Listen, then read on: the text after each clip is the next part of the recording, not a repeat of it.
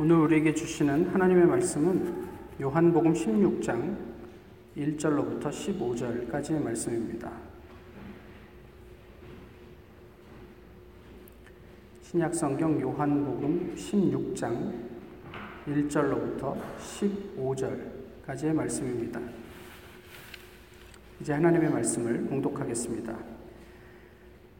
내가 이것을 너희에게 이름은 너희로 실족하지 않게 하려 함이라. 사람들이 너희를 출교할 뿐 아니라 때가 이르면 무릇 너희를 죽이는 자가 생각하기를 이것이 하나님을 섬기는 일이라 하리라. 그들이 이런 일을 할 것은 아버지와 나를 알지 못함이라. 오직 너희에게 이 말을 한 것은 너희로 그 때를 당하면 내가 너희에게 말한 이것을 기억나게 하려 함이요. 처음부터 이 말을 하지 아니한 것은 내가 너희와 함께 있었음이라. 지금 내가 나를 보내신 이에게로 가는데 너희 중에서 나더러 어디로 가는지 묻는 자가 없고 도리어 내가 이 말을 함으로 너희 마음에 근심이 가득하였도다. 그러나 내가 너희에게 실상을 말하노니 내가 떠나가는 것이 너희에게 유익이라. 내가 떠나가지 아니하면 보혜사가 너희에게로 오시지 아니할 것이요 가면 내가 그를 너희에게로 보내리니 그가 와서 죄에 대하여 의에 대하여 심판에 대하여 세상을 책망하시리라. 죄에 대하여라 함은 그들이 나를 믿지 아니하며 의에 대하여라 함은 내가 아버지께로 가니 너희가 다시 나를 보지 못하며 심판에 대하여라 함은 이 세상 임금이 심판을 받았습니다. 내가 아직도 너희에게 이를 것이 많으나 지금은 너희가 감당하지 못하리라. 그러나 진리의 성령이 오시면 그가 너희를 모든 진리 가운데로 인도하시리니 그가 스스로 말하지 않고 오직 들은 것을 말하며 장래 일을 너희에게 알리시리라. 그가 내 영광을 나타내리니 내 것을 가지고 너희에게 알리시겠습니다. 무릇 아버지께 있는 것은 다 내 것이라. 그러므로 내가 말하기를 그가 내 것을 가지고 너희에게 알리시리라 하였노라. 아멘.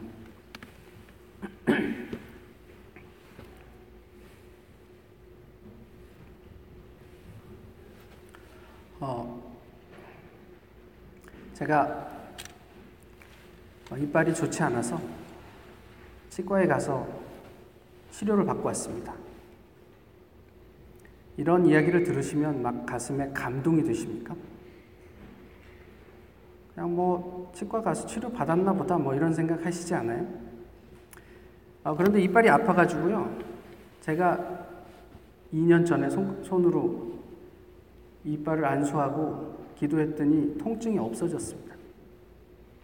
그리고 2년 동안 아무런 통증 없이 살았습니다.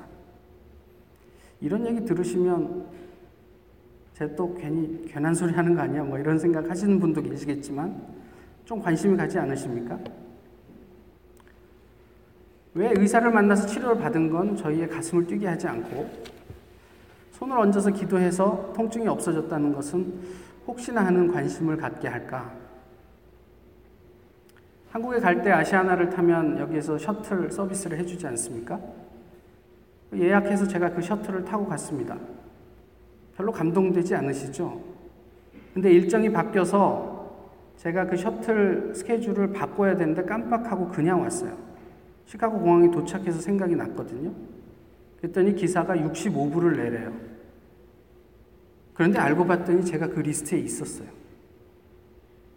그래서 제가 그 며칠 후에 그 여행사에 전화를 해가지고 이게 자동으로 transfer가 되냐? 그랬더니 절대로 그런 일은 없대요. 당신이 직접 들어가서 날짜를 변경하지 않으면 옮겨지지 않는데요. 놀랍지 않습니까? 제가 하나님의 은혜려니 생각하고 더 이상 이유를 추적하지 않았습니다.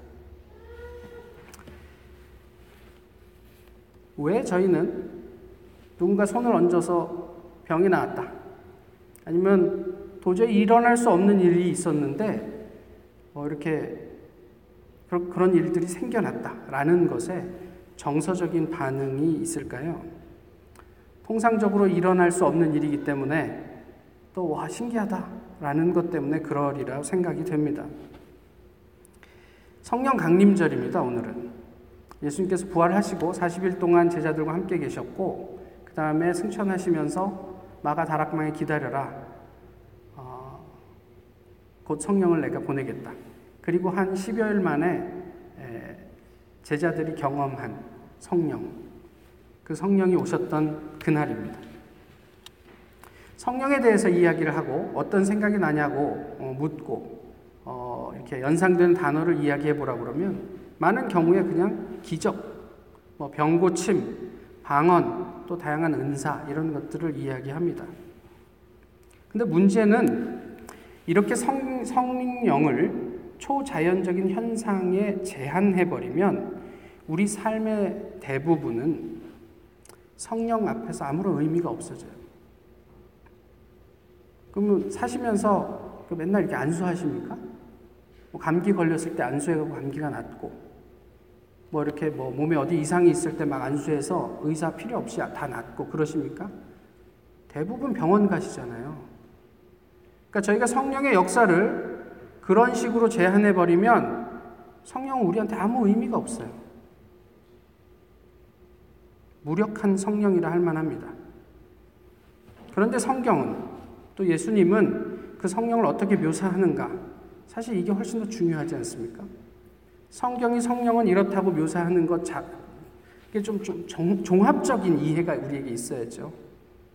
저희 일상과 별로 상관이 없는 어떤 분은 어, 아주 긴밀하게 상관이 있는 분이 있죠. 그러나 저희는 저희 일상에서 그렇게 뭐 안수해서 병 낫고 이런 거 안 하니까.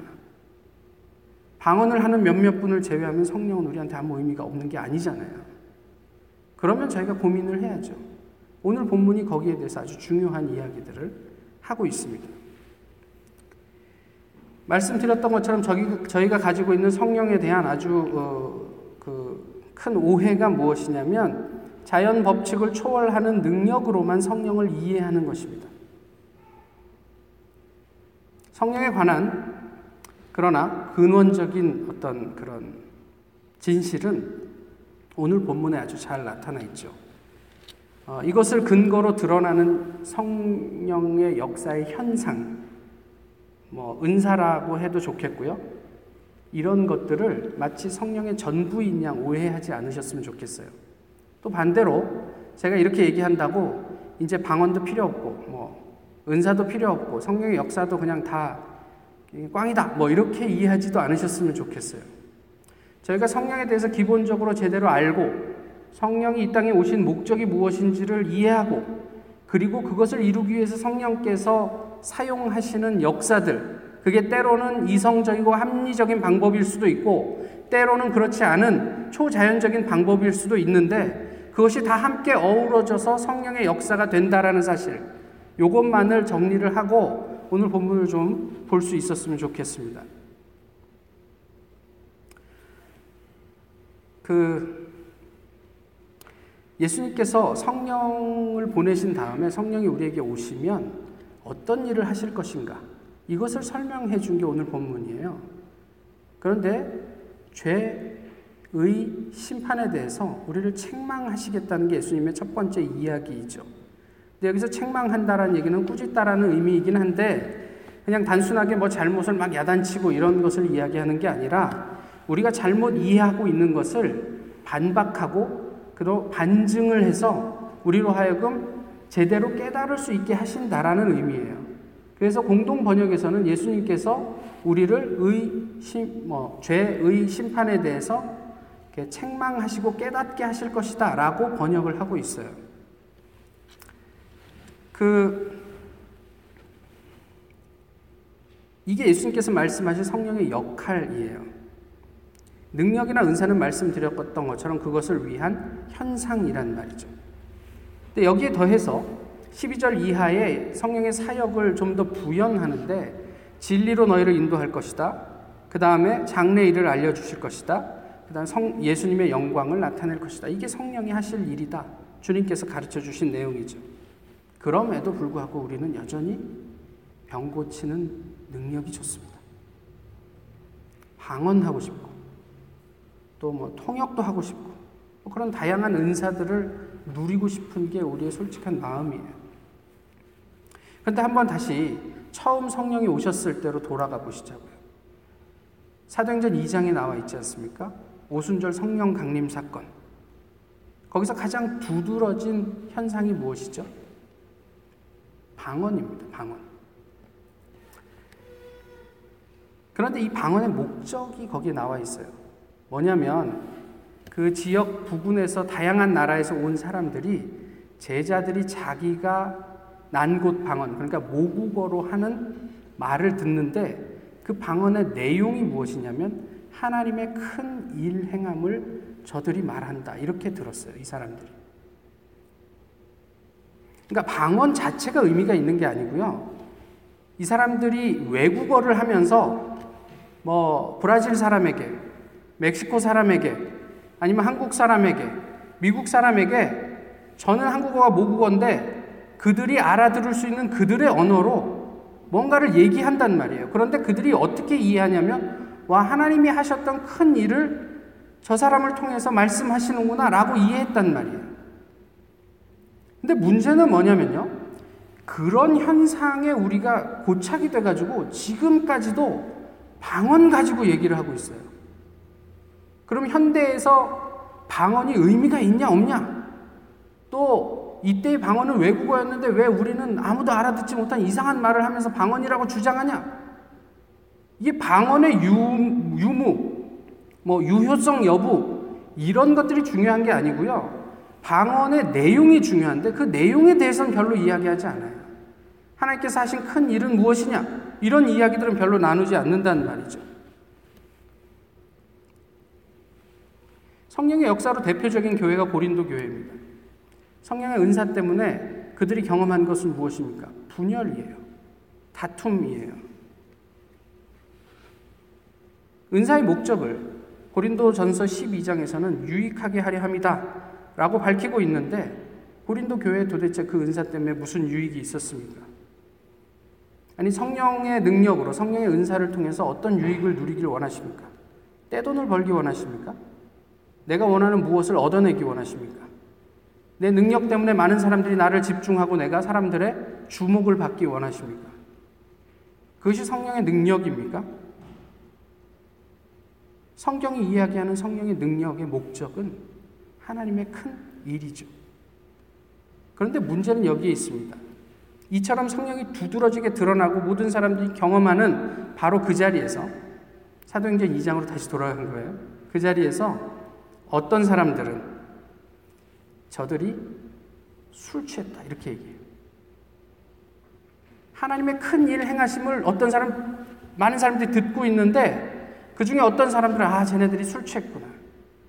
그들에게 들려지는 하나님의 큰 일 행하심은 전혀 들려지지 않는 그냥 허공에 그냥 메아리처럼 사라지고 있는 거죠. 놀랍지 않으세요? 다 같은 말을 듣고 있는데 왜 누구는 술 취했다고 합니까? 전혀 들리지 않는 사람들. 오늘 우리는 말씀을 통해서 하나님께서 우리에게 주신 그 하나님의 말씀을 얼만큼 제대로 듣고 있는가? 이게 고민이에요. 다시 오늘 본문으로 좀 돌아가 보시면 예수, 예수님께서 성령에 대해서 성령이 죄에 대해서 책망을 하실 텐데 우리가 믿지 않음을 꾸짖으실 거고 어, 라고 말씀을 하시죠. 근데 예수님을 믿지 않음을 꾸짖었다 라는 것은 다시 얘기하면 예수님을 믿지 않는 것이 죄라는 것을 증명하시고 그것을 깨닫게 하실 것이다 라는 의미예요. 그 다음에 의에 대해서 책망을 하신다. 아버지께로 가니 너희가 나를 다시 보지 못한다 라는 이야기가 예수님이 십자가에 죽으실 죄인이 아니라는 사실을 깨닫게 하실 것이다 라는 얘기예요. 유대인들은 당시에 저 사람은 죽을 만한 죄가 있기 때문에 십자가에 죽었다고 정죄했죠. 근데 주님께서 하나님의 하나님의 부름을 받고 하나님의 자리로 올려져 가시는 것 그것이 곧 예수님은 그만한 죄를 지은 분이 아니라는 반증이 된다 얘기하시면서 결과적으로는 예수님이 얼마나 의로우셨는지 왜 십자가에 달리셨는지 이런 것들을 우리들로 하여금 어, 오해를 바로잡고 깨닫게 하실 것이다. 이게 성령의 역할이다 얘기를 하시는 거죠. 심판에 대해서는 이 세상 임금이 심판을 받았다라고 이미 완료 시제로 이야기합니다. 처음 두 개는 현재형으로 이야기를 했어요. 그러니까 예수님께서 사탄의 권세를 정복하셨다. 이거는 완료된 이야기예요.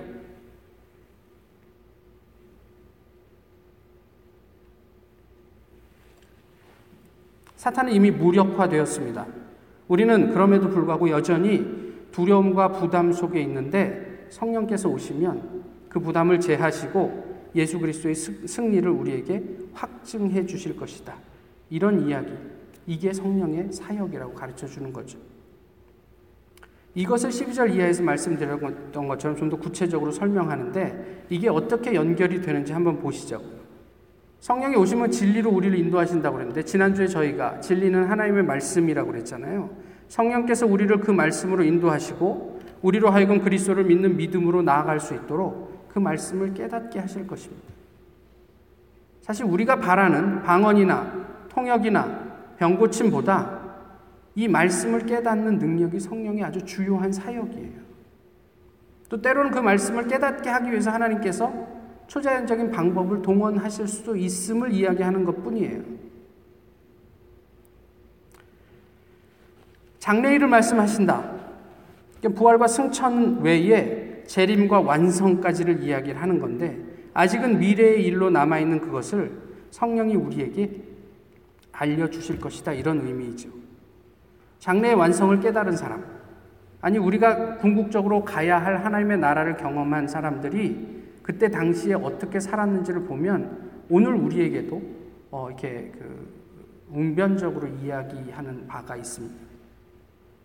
단순하게 그냥, 아, 뭐 그냥 머리로, 아, 그렇지, 하나님이 완성하셨지, 이런 게 아니라 성령께서 우리로 하여금 그 구체적인 승리를 경험하게 하실 것이다.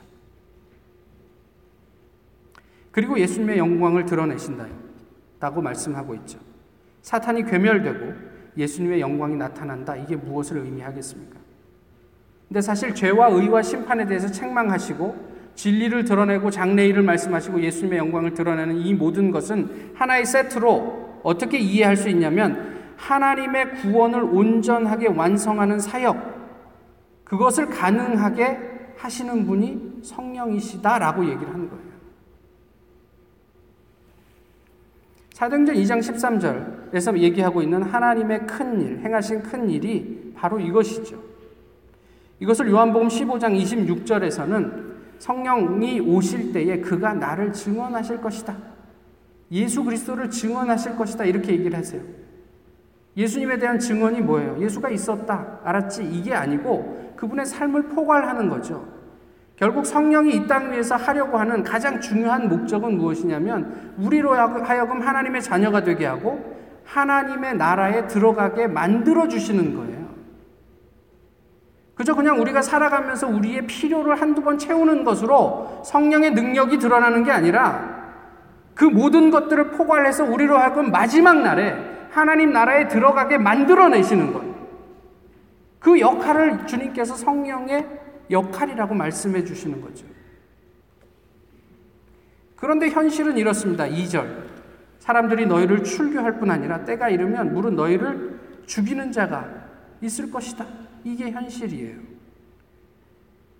우리를 더 황당하게 만드는 것, 더 마음이 힘들게 만드는 것은 이런 것이죠. 2절 마지막 부분에 그 사람들이 이것이 하나님을 섬기는 일이라 하리라.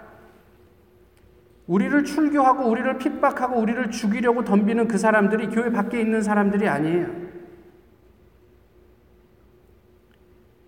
뭐 이렇게 얘기하면 좀 그렇지만 중국의 시 주석이 저희를 저희의 신앙을 핍박하는 것은 충분히 이해가 됩니다. 별로 상처가 되지 않아요. 근데 교회 안에 있는 하나님을 같이 예배하는 사람들이 우리를 핍박하고 죽이려고 하는 것은 우리에게 엄청난 상처가 돼요. 근데 예수님은 그들이 왜 그러냐고 하냐면 3절에서 그들이 하나님과 나를 알지 못하기 때문이다. 바울도 그러지 않았습니까? 얼마나 많은 사람들을 핍박하고 죽이러 돌아다녔습니까? 그가 하나님이라는 이름 안에서 이것이 내가 제대로 하나님을 믿는 일이지. 그러면서 얼마나 많은 사람들을 죽였습니까? 그런데 정작 알아야 할 하나님과 예수 그리스도를 그는 그때는 알지 못했다. 이런 이야기이기도 한 거죠. 그 사람들이 하나님을 알지 못한 것이 아쉬움으로 남으면 그만입니다만은 우리는 어떤가 하는 거예요. 혹시 우리도 그런 오해 속에 있을까 부담되, 부담이 되는 것도 사실입니다. 정작 예수님의 말씀을 제대로 듣지 않으면서 이것이 하나님을 섬기는 일이라는 신념을 가지고 살까봐 부담되지 않으세요? 그냥 교회 안에 있으니까 뭐 내가 오랫동안 그냥 이렇게 신앙생활 해 왔으니까 괜찮다고만 생각을 하십니까?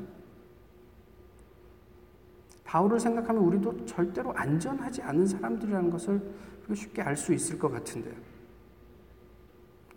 근데 문제는 어디에서 그것을 확인하시는가 하는 거예요. 신상원 목사한테 와서, 아, 장로님은 괜찮습니다. 그럼 괜찮습니까? 이게 문제인 거죠. 이게 성령의 역사예요. 왜 기도하십니까? 내가 원하는 것을 얻기 위해서 기도하십니까? 교회 좀 다니신 분 중에 누가 이렇게 예, 모냥 빠지게 이야기하겠습니까? 저는 제 욕구를 채우기 위해서 기도합니다. 이렇게 얘기하시지 않죠. 설령 그렇다고 할지라도 거기에 아주 아름다운 포장을 하게 돼 있죠. 하나님께서 저의 욕구도 사용하셔서 거룩하게 하시기를 원합니다. 뭐 이렇게 얘기할 수도 있겠죠. 그렇지만 실제로 많은 경우에 어, 우리는 우리가 구하는 그것을 얼만큼 얻어냈는가로 기도의 효용성을 따집니다. 저 사람은 기도 제목이 100개였는데 100개를 다 응답받았대. 그것으로 저 사람의 기도의 능력을 평가합니다. 만약에 우리가 그렇게 생각하고 그렇게 기도한다면 성령이 알라딘의 요술 램프에 나오는 그 연기 같은 존재와 뭐가 다릅니까? 만약에 우리가 그렇게 아, 기도를 이해한다면 우리의 필요에 따라서 손에 들고 금 나와라 뚝딱, 은 나와라 뚝딱 하는 도깨비 방망이와 성령이 뭐가 다릅니까? 우리가 믿는 믿음의 대상이 인격이라고 하면서 성령을 그렇게 비인격화하고 대상화하는데, 도구화하는데, 그럼 우리가 믿는 하나님은 샤머니즘의 신과 뭐가 다르냐는 말이에요. 우리 기도의 수준이 여기에 머물러 있으면 성경이 말씀하시는 성령은 무력해집니다. 오늘 본문에서 예수님께서 이런 말씀을 하시는 목적을 4절에 얘기하고 있죠. 그런 때가 올 텐데 내가 이것을 말하는 것은 내가 지금 말하는 것을 너희로 하여금 기억하게 하려 함이다. 라고 이야기를 합니다. 이 세상이 하나님과 예수님과 성령님을 오해하는 것이 전혀 이상하지 않음을 기억하게 하기 위해서 내가 이런 말, 말을 한다. 그리고 그로 인해서 환란을 당할 수 있음을 기억하라고 이런 말을 한다. 때때로 억울한 고난 가운데 있겠지만 그것이 하나님을 향한 바른 자리라는 것을 의심하지 말라고 그것을 기억하라고 내가 이런 말을 한다라고 밝혀주고 있죠. 인격적인 관계의 묘미가 어디에 있다고 생각을 하십니까? 조화와 통일에 있다고 생각하십니까? 저는 개인적으로 인격적인 관계의 묘미는 다름에 있다고 생각을 합니다. 좀 심하게 표현하면 대립에 있다고 생각을 합니다. 내 뜻대로 움직이거나 드러나지 않음이 묘미입니다. 주인과 종은요, 종이 무슨 생각을 하더라도 명령하면 종은 따르면 그만이에요. 그렇지만 인격 대 인격이 만나서 내가 이해할 수 없는 것을 이해할 수 없다고 표현하고 그것을 이해할 수 있도록 설득해내는 과정이 관계의 묘미가 아니겠습니까? 하나님께서 80이 된 모세를 부르십니다. 그때 모세가 하나님에게 이렇게 얘기합니다. 지금 80인데 왜 이제 와서 저를 부르시죠? 저는 못 갑니다. 아니, 이젠 때가 됐다, 가라. 아니, 저는 나이가 많아서 이제 못 갑니다. 아니, 내가 도와줄게. 저는 입이 뻣뻣해서 못 갑니다. 아니 내가 네 형 아론 말 잘하는 아론을 이미 세워놨어. 끊임없이 모세는 자기가 동의할 수 없는 부분들에 대해서 하나님과 계속 대화합니다. 인격 대 인격이기 때문에 가능합니다. 그것이 하나님과 우리 사이에, 성령과 우리 사이에 이렇게 하나님께서 맺어주신 관계의 묘미예요. 근데 마치 저희는 무조건 하나님 얘기하면 그냥 막 다, 아니, 그게 맞긴 한데, 내가 이해할 수도 없는데, 그냥 무조건 막 들어라? 그거는 좀 도 같은 사람이죠.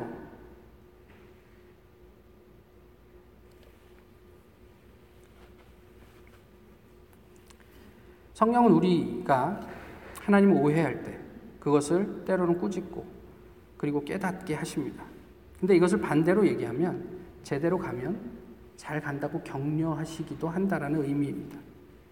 그런 성령을 내 구미에 맞게 그 현상에 제한시켜 버리면 이내 성령, 성령은 무력해질 것입니다. 지난주에 그 한 시사 프로그램에서요, 그 피복음 교회 라는 그거를 좀 소개한 그 프로그램이 방영이 돼서 좀 관, 교회라고 그래서 제가 좀 관심 있게 봤습니다.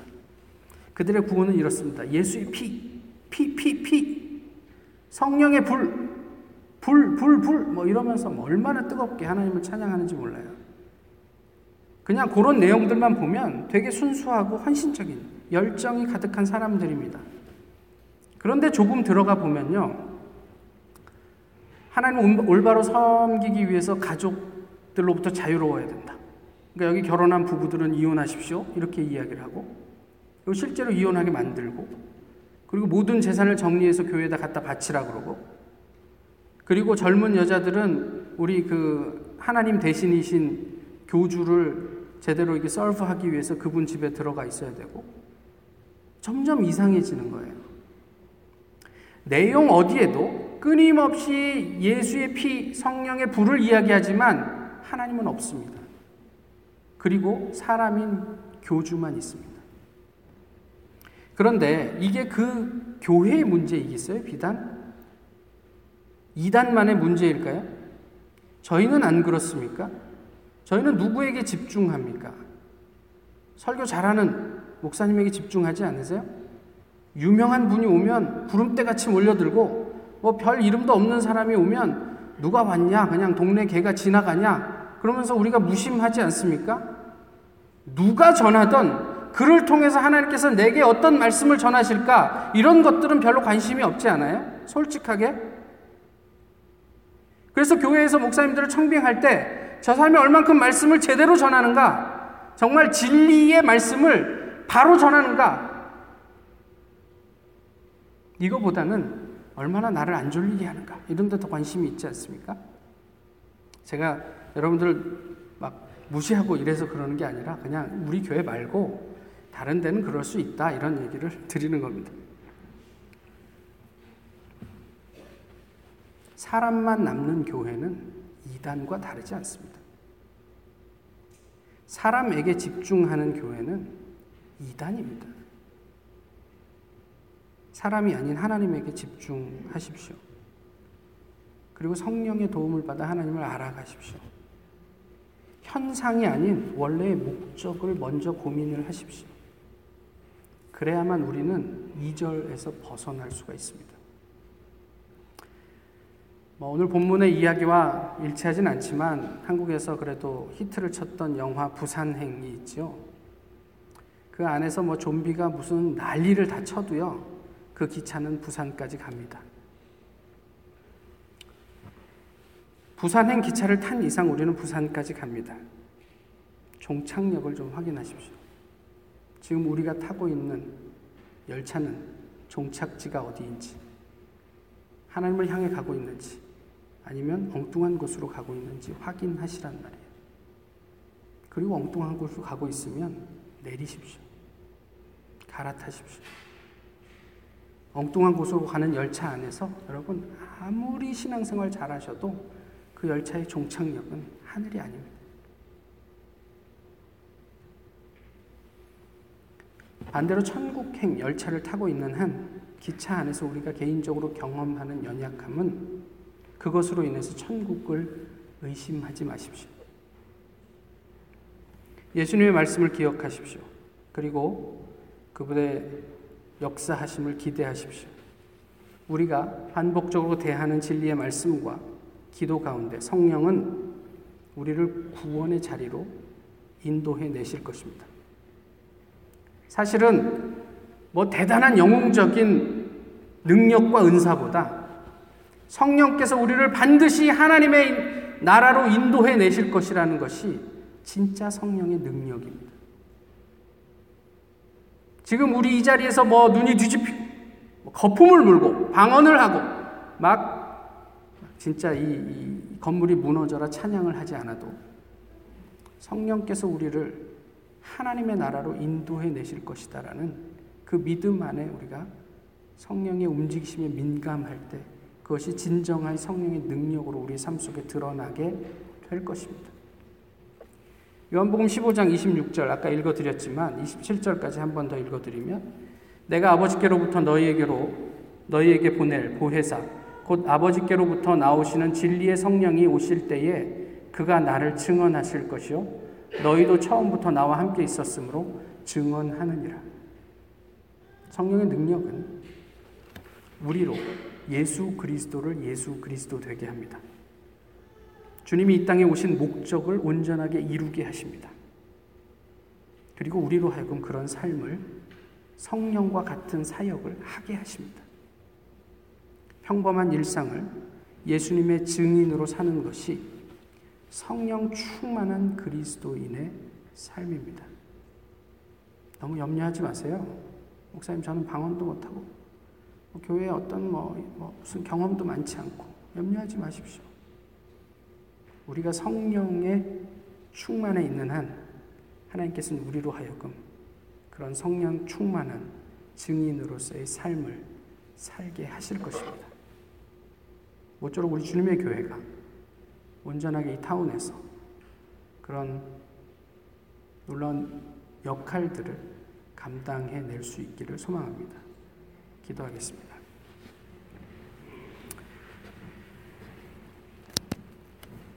귀하신 주님, 오늘도 주님 앞에 예배하게 하심을 감사합니다. 성령 강림 주일, 성령이 왜 우리에게 허락되었는지, 또 우리와 더불어 무엇을 이루어 가시기 원하는지를 보게 하심도 감사합니다. 모쪼록 저희가 주님 앞에 겸손하게 하시고 성령의 역사하심에 저희의 모든 것들을 어, 내어 드릴 수 있는 주님의 백성 되도록 인도해 주시옵소서. 세상 가운데 위기에 노출될 때마다 성령이 우리를 어떻게 이끌어 가실지를 기대하며 기다리는 인내도 배우게 하시고 또 그 안에서 결국 주님의 나라를 이루어 가시는 하나님을 경험하며 감사하는 저희 모두가 되게 하여 주시옵소서. 주님을 기대하며 예수 그리스도의 이름으로 기도하옵나이다.